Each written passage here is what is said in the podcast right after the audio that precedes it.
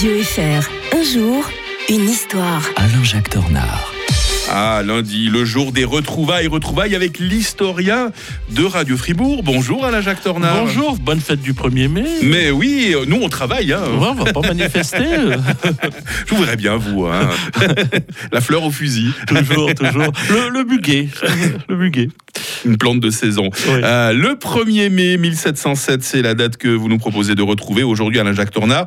Euh, ce jour-là, bah, c'était l'union de l'Angleterre et de l'Écosse. On est obligé de sourire hein, quand on pense qu'aujourd'hui, il y a quand même une bonne partie des, des Écossais qui sont en quête d'indépendance. Hein. Ouais, ouais, ouais. D'ailleurs, on retrouve un peu les mêmes ingrédients. Euh, Sous la dynastie des Stuarts, au siècle précédent, les deux pays ont appris à vivre ensemble.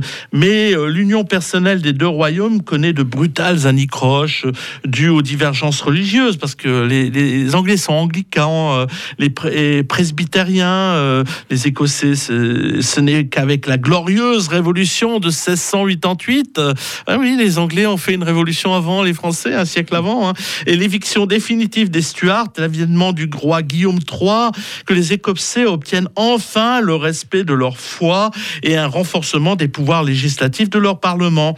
Mais peu après l'avènement de la reine Anne Stuart en 1702, ben, le Parlement écossais laisse entendre qu'il pourrait remettre en cause une décision du Parlement de Westminster prévoyant qu'à la mort d'Anne, qui n'avait pas d'enfant, la couronne reviendrait à l'électeur de Hanovre. Cela signifierait la fin de l'union personnelle des deux royaumes. Et qui sait le retour des Stuarts sur le trône d'Écosse? Et puis ça, les Anglais ne voulaient pas en entendre parler. Mhm. Et puis pour, pour éviter ce drame, eh bien, on lance l'idée de réunir les deux royaumes en un seul. Et en cas de refus, de menacer les Écossais d'un blocus économique. En parenthèse, c'est un peu la même idée euh, à l'heure actuelle par rapport euh, aux velléités écossaises. La reine, dans un souci de conciliation, nomme une commission anglo-écossaise. Un- On rédige un traité de 25 articles et ça donne ce- cet acte d'union qui est euh, ratifié le 16 janvier 1716.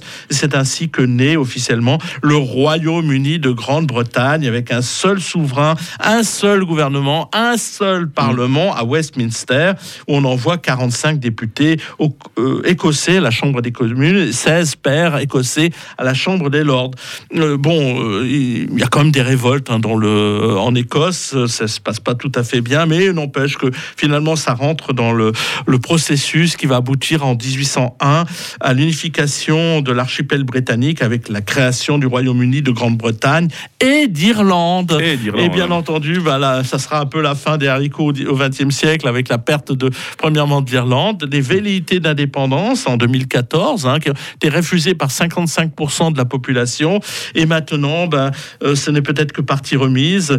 Euh, L'Écosse, qui lorgne un peu sur l'Europe, euh, que la Grande-Bretagne a quitté, eh bien, se verrait bien à nouveau euh, euh, en dehors du giron britannique. Demain, Alain Jacques Tornard euh, nous parle de Léonard de Vinci, hein, celui que tout le monde reconnaît comme l'un des plus grands génies de tous les temps. Ah bah, il disparaissait le 2 mai 1519. Ça va être euh, l'occasion de rappeler qui était véritablement Léonard de Vinci. Alain Jacques Tornard, très belle journée. Bonne journée à tous. 6h37 sur